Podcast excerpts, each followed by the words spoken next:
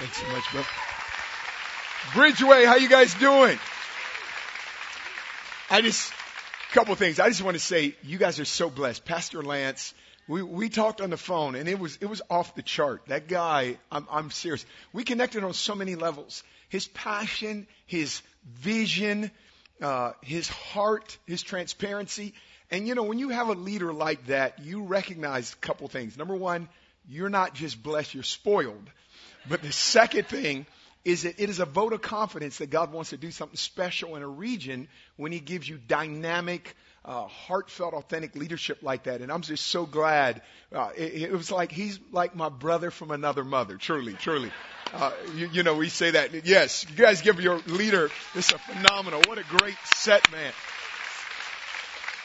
I've got some great connections to this region. One, my daughter, I don't know if she's in this service or not, but she just goes to school right over the freeway here at William Jessup University. She's a senior over there. And so this next spring, she'll be graduating. She's my baby.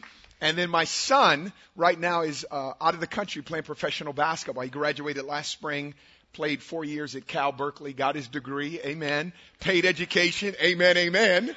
And uh, he's uh, out of the country playing basketball. And they both love Jesus with all their heart. You know, my daughter, she came back from a missions trip uh, this summer in Mexico, and uh, she was sharing it with us, and, and just broke and just said, "Hey, Dad, I, I know this is what I'm supposed to do. I'm going to go back and work for an orphanage and help the poor of the earth." And you know, as a dad, you're you're thinking, "Wow," you know, and then at the same time, you're thinking, "God, please protect my daughter overseas," you know, stuff like that. And so Super excited to be with you guys. Let's jump in this. If you got a Bible, if you go to Judges chapter 3, and if you do not have a Bible, that is totally cool. We will talk to you. We will read it. We'll go through it together. Judges chapter 3, and it says there, it says, So the children of Israel did evil in the sight of the Lord. They forgot. Can you say forgot? They forgot the Lord their God and served the Baals and Asherahs. Therefore the anger of the Lord was hot against Israel, and he sold them into the hand of Cushan Rishathaim, king of Mesopotamia, and the children of Israel served Cushan Rishathaim eight years. When the children of Israel cried out to the Lord, the Lord raised up a deliverer for the children of Israel, who delivered them, Othniel, the son of Kenaz, Caleb's younger brother. The Spirit of the Lord came upon him, and he judged Israel, and he went out to war and the Lord delivered Cushan Rishathaim, king of Mesopotamia, into his hands, and his hand prevailed over Cushan Rishathaim. Verse 11. So the land had rest for 40 years. Then Othniel, the son of Kenaz, died. You know, there's this thought that uh, has gripped me, and here is the phrase. If what you believe matters, and it does, if what you believe matters, it matters most under pressure. And I say that because there are a lot of philosophies people adhere to that seem good when the weather's right, when all conditions are room temperature, but let there allow there to be some crisis, some tribulation, the heat is on in your life, and those philosophies go the way of a souffle in your oven when you slam the door too quickly or too loudly or too sharply, and the souffle sinks. There's a lot of philosophies that look good in the vacuum of going through a challenge in your life. There was a time when I had it, and I, I think sometimes God allows crisis in our life for which reason cannot get us out of. So we are forced to have to press into God to receive a miracle we would not have gotten through our intellect, but it's rather through our hearts. Years ago, I was, uh, I spent the majority of our ministry, early part of our ministry, 10 years directing campus ministry. I gave my life to Jesus Christ at the University of Pacific in Stockton, California. A year and a half after I'd given my life to Jesus, uh, uh, twist and fate of circumstances, but really God, I found myself being the director of the campus outreach that I gave my life to the Lord. And then later we went and planted at Chico State, planted a, a campus outreach. Just after that 10 years, we were invited to be on staff at a church in Los Angeles. As I was coming down there, the head secretary, Audrey at the time, had received a phone call from a local radio station, but it was really regional. And they said, we'd like to have a pastor come on and speak on the theme of healing. Okay? So I moved down there. She calls me up. I'm, I'm just in boxes. And she says, you know what? There's this radio station. They want a pastor to come talk about healing. I think you'd be a great guy. We, I've heard you at a conference and, you know, I think you'd be good. So I said, okay. Now, I would discover about a day out from me having to be on this show five disturbing things. Now, this was my assumption. My assumption was it was a Christian radio station. We would sit in fellowship together over Jesus' incredible healing works in the Bible, and we would sip, you know, iced tea out of nice glasses with little toothpicks in the pineapples, and we would just sit there and have a great time on red velour couches, I'm sure, right? Wrong. Five disturbing things I would discover. Number one, the show was not a Christian radio show, it was a secular radio show, right? So I find that out. Number two, the moderator or MC of the program hates Christians. He's an antichrist, not the antichrist because I don't think he'd have a radio show, but you know what I'm saying. Number three, it is a call-in show. I'm just going to look at you on that one. A call-in show? That means people can call up and go off on you under the guise of anonymity. No one would know, and they can say what they always wanted to say and, and literally uh, just assassinate you. Number four, it is a call-in show within the hours of 8 a.m. in the morning to 9 a.m. in the morning on a weekday. Somebody got that. If you're on the Highway 5, 405 or the 10 in LA between 8 and 9 a.m. in the morning, you have road rage on you because three hours have passed and you've moved three exits and you're mad. You hear a Christian as you're flipping the radio station and now you can call in on your cell phone and go off on them. But then number five, as disturbing as all the first four combined, I'm supposed to debate live a new age bookstore owning psychic guru. I'm in my room and I'm, I got the Bible. I'm praying. I'm in, and I'm like, God, I said, I don't want to do this, Lord. I said, isn't there a verse in a book of the Bible that says your first year at a new job of ministry, you shouldn't have to take on an entire region of people angry at you? That's in the book of second opinions and hesitations. I get, I see it, you know, and, and I felt like the Lord impressed this upon my heart. And I love when God does this. Felt like the Lord impressed upon my heart. Sean, when you thought it was a Christian radio station, you were cool with it. You wanted to go on there. But when you found out it was a secular radio program, you didn't. And yeah, that was very true. And I felt like the Lord impressed upon my heart, you've made the same mistake of many of my children make.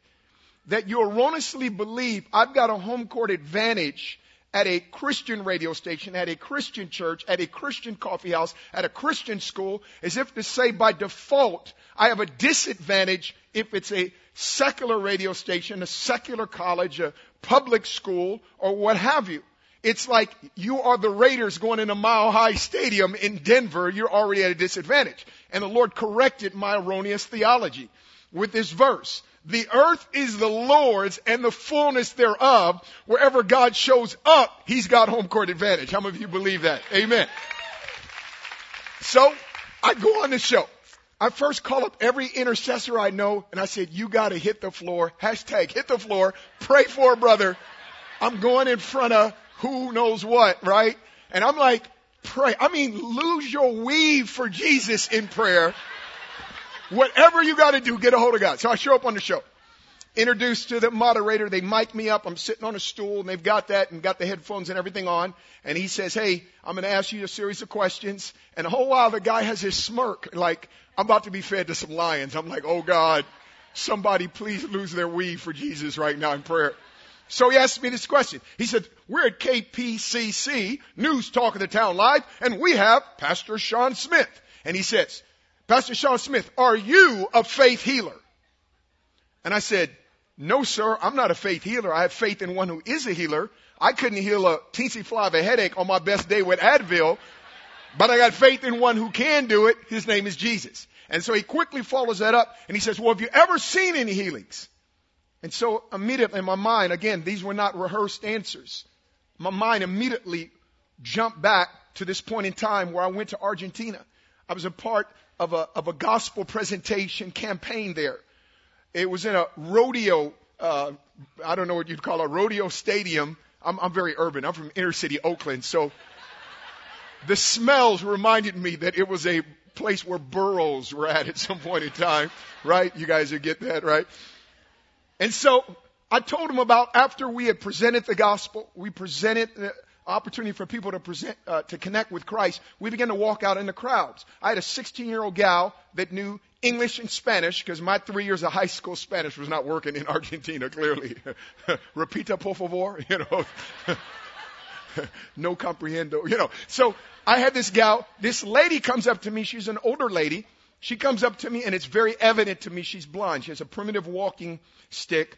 Uh, you know, obviously, probably, I'm sure the hospital care there. We were in Rosario, Argentina. Uh, it was a little, little more, little more challenging. I could tell by her eyes that uh, they they didn't have clearly defined pupils and irises like we have.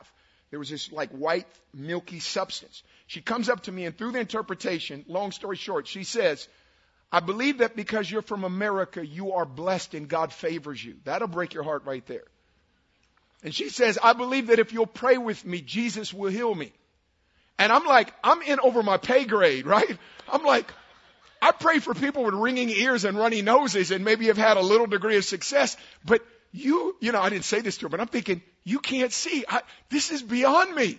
Have you ever felt in a position, okay, watch it. You ever felt in a position where you're in over your head? That God has put you in a position where you're in over your head? I believe in America, in many respects, so many people feel like they're in a position where they're in over their heads. That the demands have outpaced your supply, that you have more things expiring you than inspiring you in the moment. And you feel like, and, and, and this is what I smile at you and tell you. This is God's signature move, is to put you in a position where you're in over your head so that he can get a resource into you that's in over your head because you look to him knowing that you can't pull this off on your own. I began to pray. First thing when she said, when I pray, I, I tried to look for someone else that was more experienced in this kind of prayer. And so I prayed over and I prayed a pathetic prayer. I, I did not have faith in this situation. In this equation, it was God's mercy, as it always is, and it was this lady's faith. I prayed for her, and I, I, I, true, you think I'm exaggerating, right? I'm not. I said, Lord, please help her get home. You know, I, I'm sure the young gal did not interpret that for her. I, I was nervous. I didn't know what to pray. I seriously prayed that. Help her get home. I said, Lord, I just pray for her. And she had a granddaughter with her. I just pray, God, that you just bless them. And, and I'm kind of beating around the bush. Why? Because I'm afraid that if I pray and really ask God for her need, that maybe it wouldn't happen for her and I didn't want to disappoint her and let her down.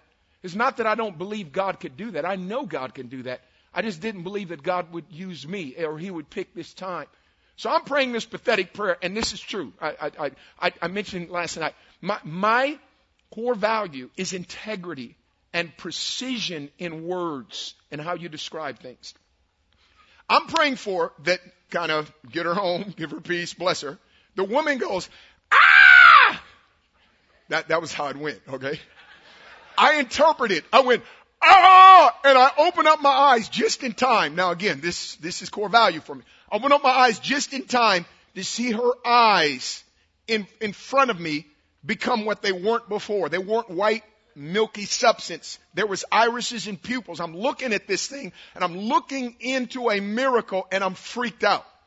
The woman drops her primitive walking cane. Her 12 year old grandbaby hugs it with tears coursing down her face. I'll never forget it. That's etched permanently in my, in my subconscious. And the woman comes to give me a hug, but I'm so freaked out. I'm running from her. I'm like, oh my God. You know, and so she moves, I move. She moves. I'm from Oakland. I know how to keep away from people, okay? It was hot. It was sweltering. I had this short sleeve shirt I got from Kmart, right? This thin tie. I had Lake Erie and Lake Superior going on. She's trying to hug me. I'm trying to move and it dawns on me. I, I was, I was in shock, okay? I was in shock because it's like, whoa! She hugs me. We rush her up on the platform. She shares the testimony. I'm in a hotel room, of a small, tiny hotel room in Rosario, Argentina. And I'm looking at the Bible, I'm looking up at the ceiling, and I go, God, you really do do this stuff, huh? He does. He does. I'm on the radio station as I finish this. Remember the context. I'm on a radio station. I finish it. The guy's kind of looking at me strange. And about that time, my counterpart, the psychic guru, author, bookstore owning lady, she was late. She walks up. They mic her up real quick, and it's just enough time for him to turn to her. He says, whatever her name is, are you a faith healer? She says, yes, I'm a faith healer. He says, You've ever seen healing? She says, I've used astral projection and, and I've used, and she's doing all this stuff and crystals to see symptom abatement. That's exact words. And I'm thinking in the back of my mind, symptom abatement? Did the person get healed or did they not? You know, I'm like, what's this symptom abatement stuff, right? And so she goes on this little diatribe of describing what she's about, and then she reaches over her hand. My hands are folded. She uh, and she reaches over and pats me on my hand, and she sits there. She says, "My brother and I, we serve the same God." And she pats my hand. All right, I'm from West Oakland. I grew up two blocks from the West MacArthur BART station in Oakland. Right? There's a two-word phrase that if you say to a person who is from the area I grew up in, right? This two word phrase will set you off, okay? The two word phrase is yo followed by mama. When you say yo mama, okay? Some of you may have grown up differently, but if someone speaks ill of the maternal figure in your life, it's time to fight, right? Okay. So she said, my brother and I serve the same God.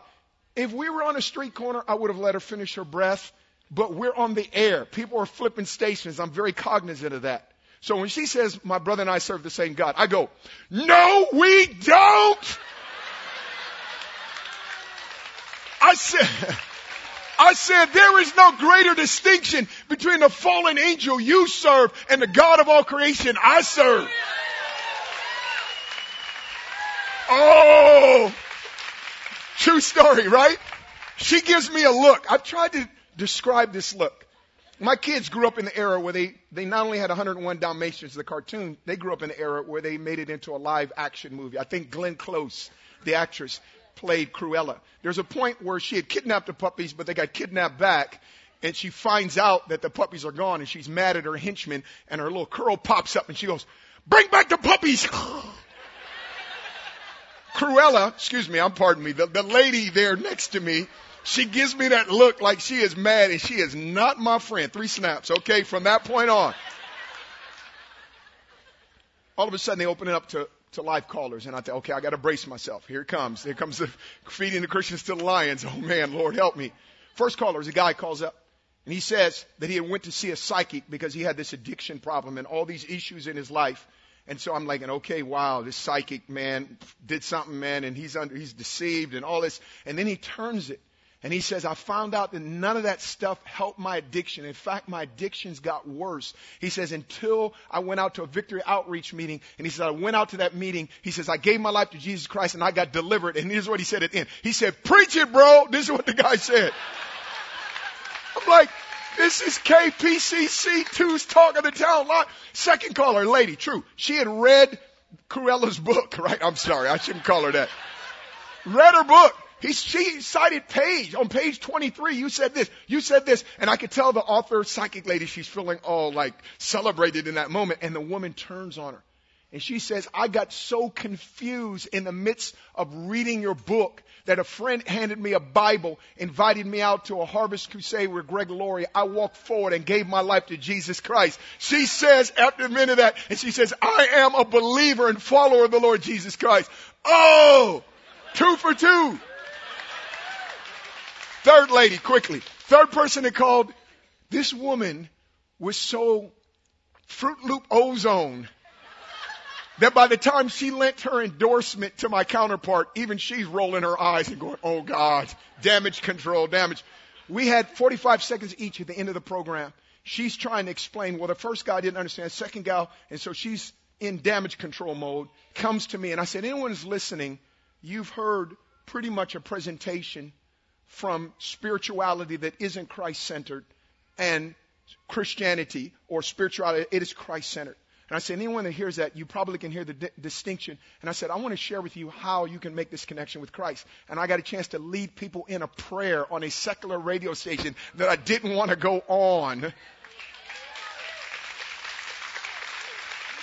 And I submit to you, I believe that that's what God is about to do. I believe that God is going to begin to highlight a witness of His love and the magnitude of His power to set people free in regions and in places that previously we didn't think God would get a, a, witness, that He would have a degree of success. I really believe that God's going to shock you. I agree with the brother that prayed earlier. I'm convinced that a massive revival is coming to this nation.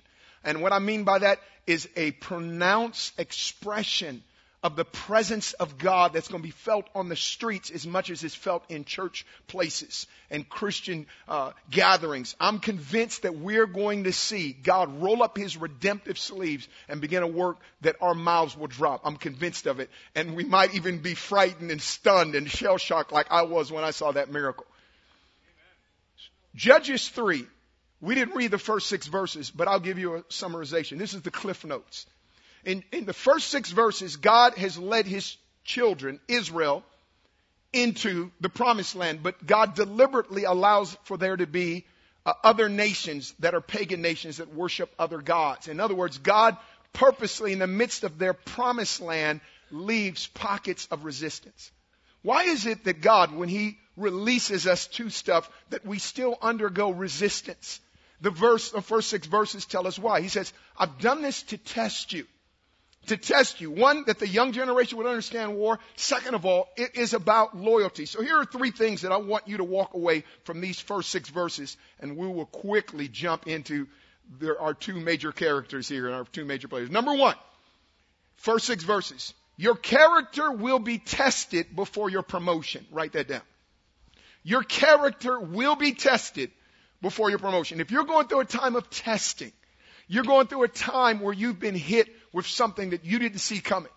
You've had a midst of a barrage where literally your emotions have felt in a, in a place of agitation. It's quite possible that you could be getting in a, in a position where your trajectory is getting raised and you're about to be promoted. Come on, just look at someone next to you and say, you're about to be promoted. Come on, look at you. Now I'll follow that up with this. How many of you have felt like you've been going through some stuff? Come on. How many of you, how many absolutely, how many of you would say TNT is not the only one that knows drama? We know drama. Come on. Okay, I'm in the right group this morning, right? Number two, second thing that I want you to walk away with again. Number one, your character will be tested before your promotion. Number two, your foundation must be set before your dream will come to pass.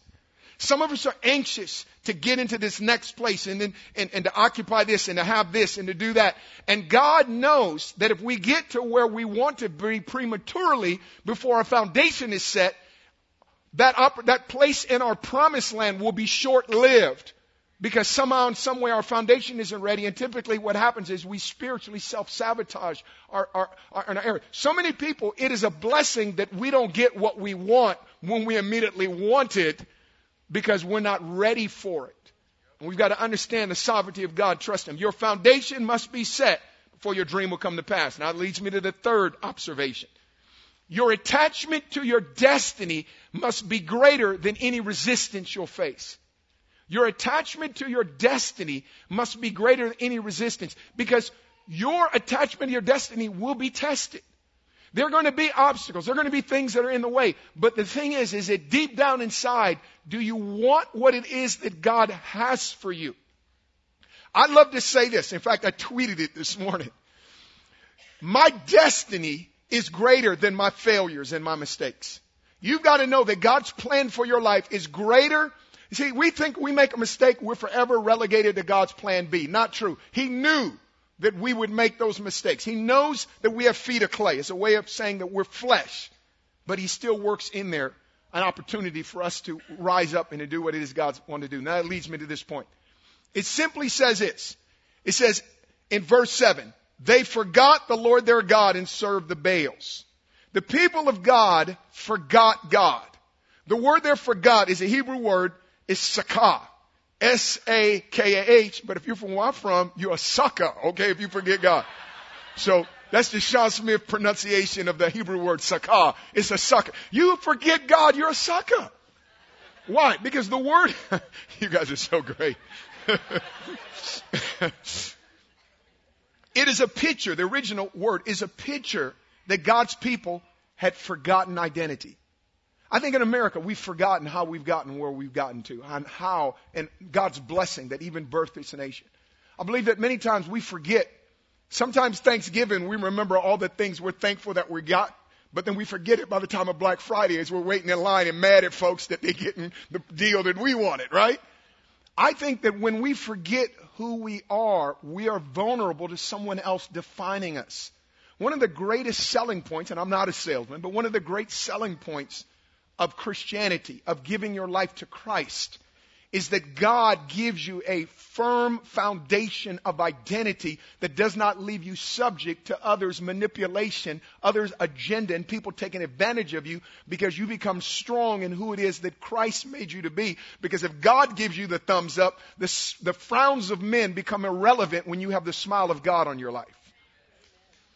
Second thing that happened when they forgot God is it says that a evil tyrant was raised up that came and reigned over him. His name was Cushan Rishathaim. Verse 8 says they were sold into the hand of Cushan Rishathaim for eight years. How would you like someone with this name ruling over you, right? Well, let me define it, tell you the name. It's not just Cushan Rishathaim. The name means, n- names mean a lot in the Old Testament. The name Cushan Rishathaim means double wicked darkness. How many of you know in America we're in the double wicked darkness?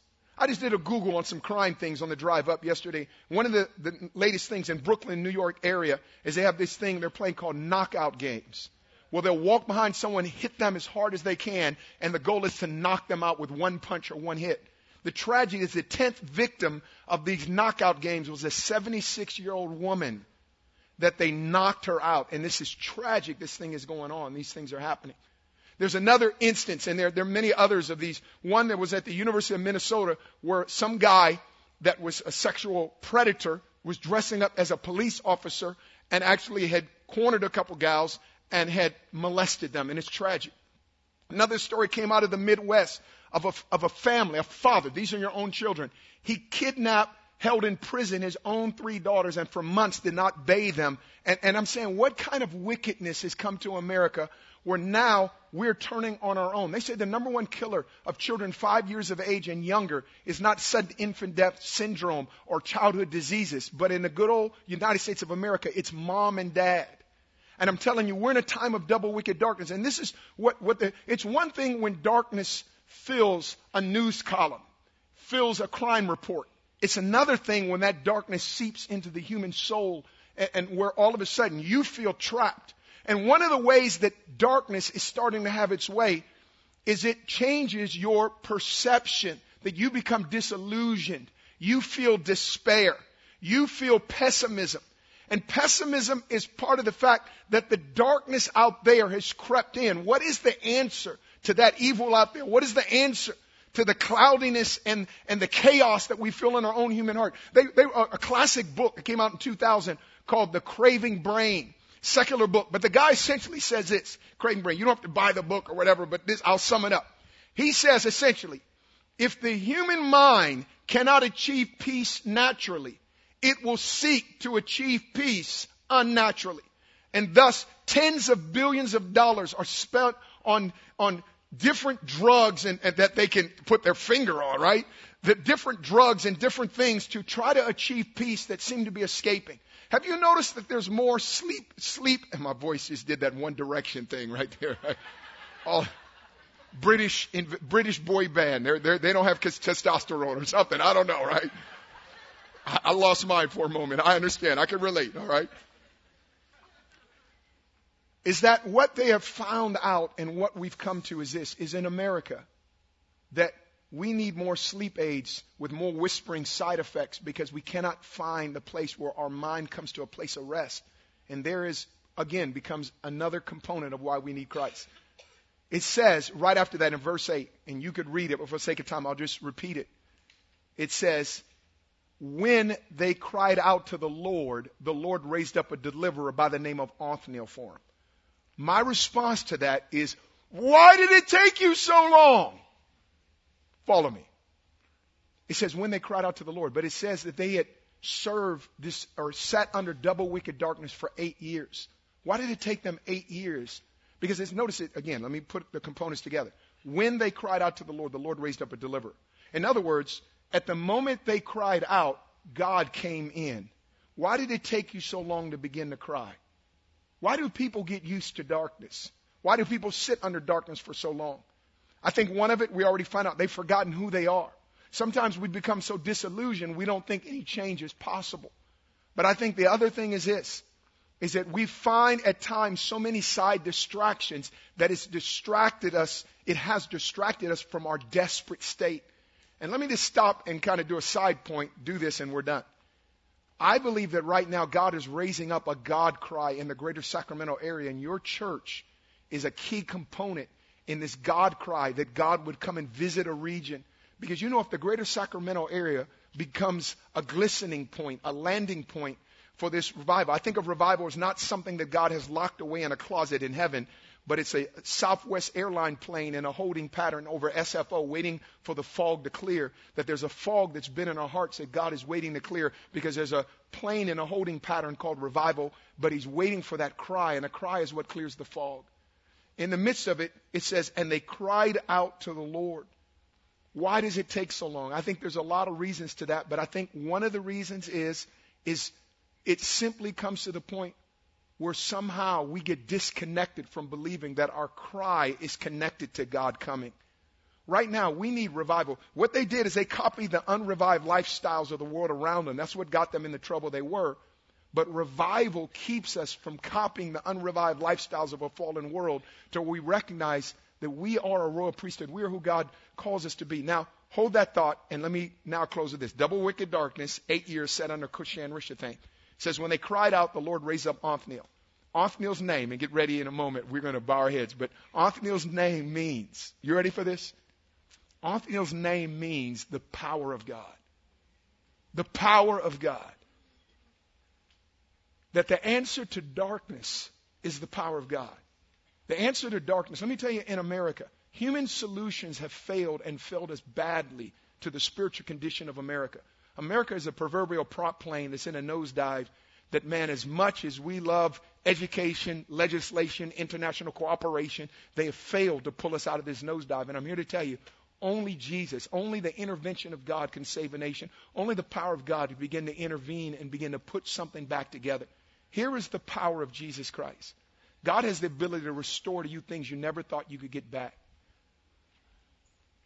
years ago, I gave my life to Jesus Christ at 22. My grandmother raised me. My dad, I met for the first time at five. My dad was murdered by a policeman when I was nine. They proved in court it was racially motivated. My dad committed no crime. I spent my high school years in massive experimentation. I was raised predominantly by my grandmother. My mother was working. She was in the house. My grandmother had been an alcoholic the majority of my life, growing up in West Oakland, tough, tough area. My grandmother, when I was 17, junior in high school, goes to a little small holiness church at Lake Merritt, right around the lake. She walks forward. She gives her life to Jesus Christ. She comes back home in our apartment, walks up the stairs, and I come home from school. She's breaking all her alcohol bottles. And I, I'm like, Grandma, that's your, that's your retirement. What you doing, right? I should explain. She spent all her social security check on her alcohol collection, so that was her retirement, right? And she looked at me. She was from Dumas, Arkansas. She's old school. Uh, she looked at me. She said, Grandbaby, your grandmother don't need this anymore. I got Jesus in my heart. It is the law of displacement. So many people are trying to break bad habits and get bad desires out of their life and they're focusing on it. You'll never get free that way. It is the law of displacement. You get Jesus in, he kicks those things out.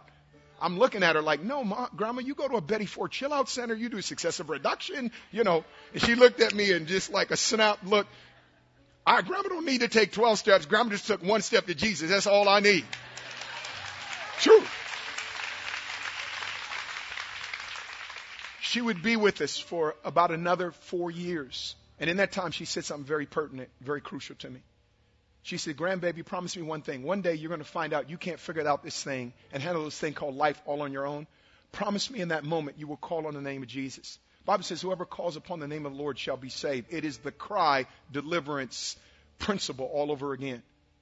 She passed when I was 21. One year later, to the date, I'm in a, a, room after a night of partying, after a night of immorality. I got my groove on. I was twerking. No, I wasn't twerking. That was too, too many years ago, okay? I was just checking to see if you're listening. I came back so empty.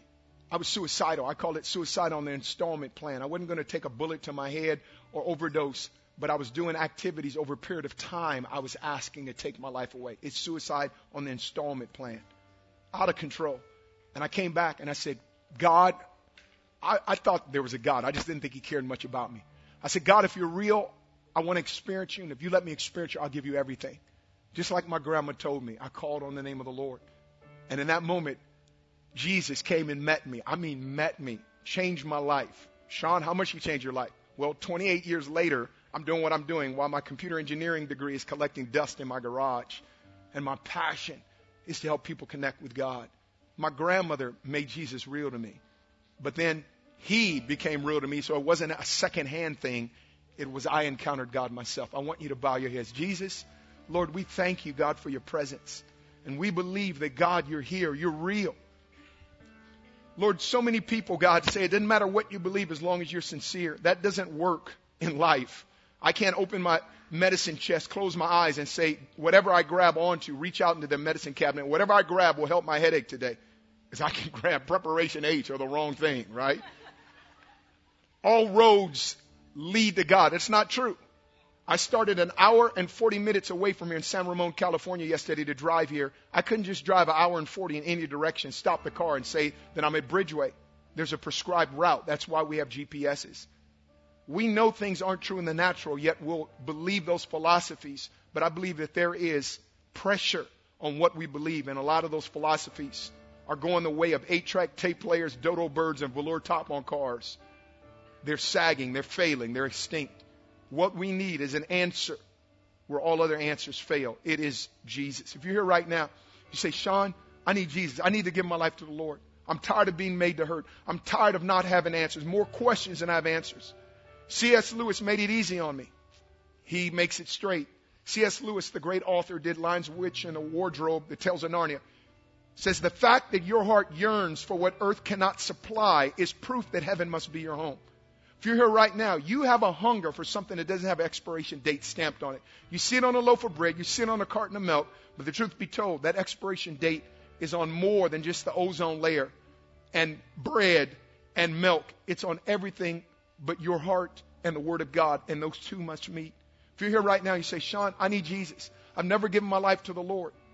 This is the moment that Jesus is standing in front of you. Your life will change in ways that you only dreamt of and the disillusionment, the despair, the hollowness, the emptiness leaves when Jesus comes in.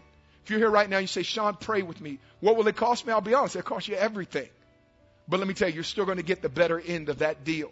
Because when Jesus comes, he brings a kingdom with him.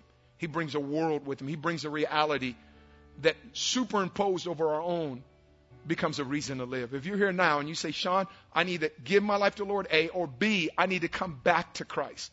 One time prayed a prayer, but I've walked away. I need Jesus. Right now, do not hesitate. Be sure of this. Nail this down. If you're not sure where you'll spend eternity, that Jesus Lord, get sure. That's what I would do. If you're here right now, you say, Sean, pray with me. I need Jesus. I need to give my life to the Lord. If that's you, this is your miracle moment. Wherever you're at right now, get your hand up right now. Just lift it up wherever you're at. Say, Sean, I need, yes, yes, yes. Yeah, oh my, yes, yes. You're not alone. Many. Anyone else? Your heart's pumping. I know the feeling. Been there, done that. Your heart's pumping. It's telling you God is knocking at the door of your heart. Get your hand up. Anyone else? I want all those that are lifting their hand, would you just stand right now? Stand up wherever you're at. If your hand is up, I like to say hand up, stand up right now. All of you that are hand is up, stand up wherever you're at right now. I've got a light on me and I can't see that well, but I can see some folks standing. Anybody else? You've been the prodigal. You need to rededicate your life to the Lord. Stand right now. He hung on a cross for you. You can stand for him. It's powerful. Can I get you right now, all of you that are standing, do me a favor. Step out of your seat and come up here right now. Would you do that? Come on. Come on, folks. Let's just applaud right now. Don't sit back down. Come on up. Come on up.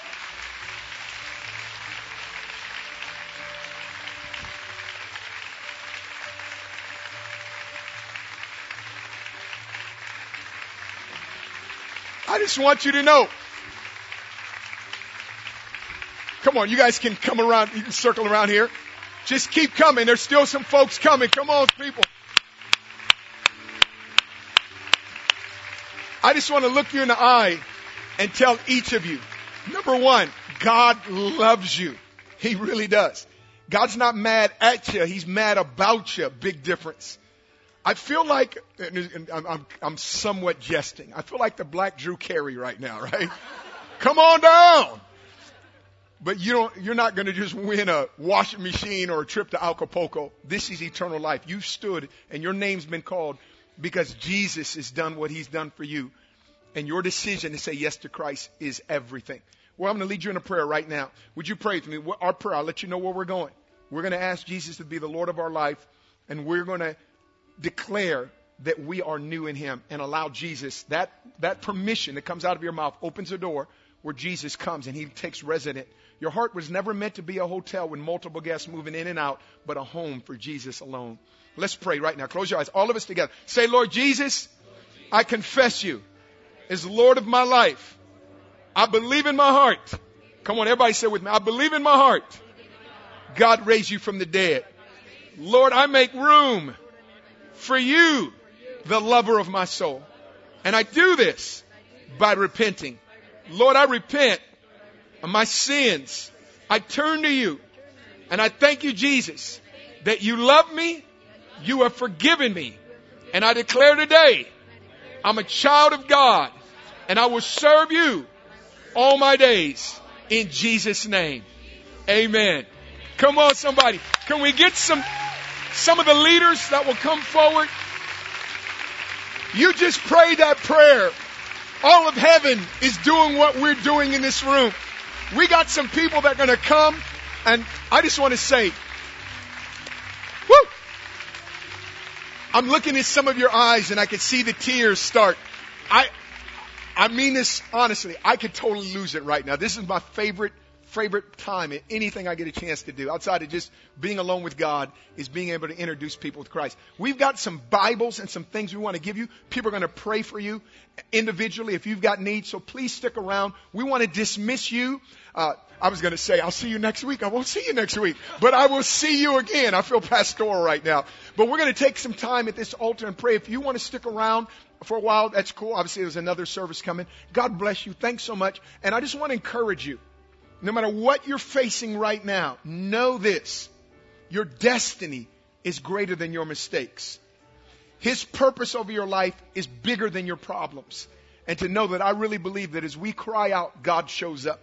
So God bless you. We'll see you guys. We're going to continue to pray.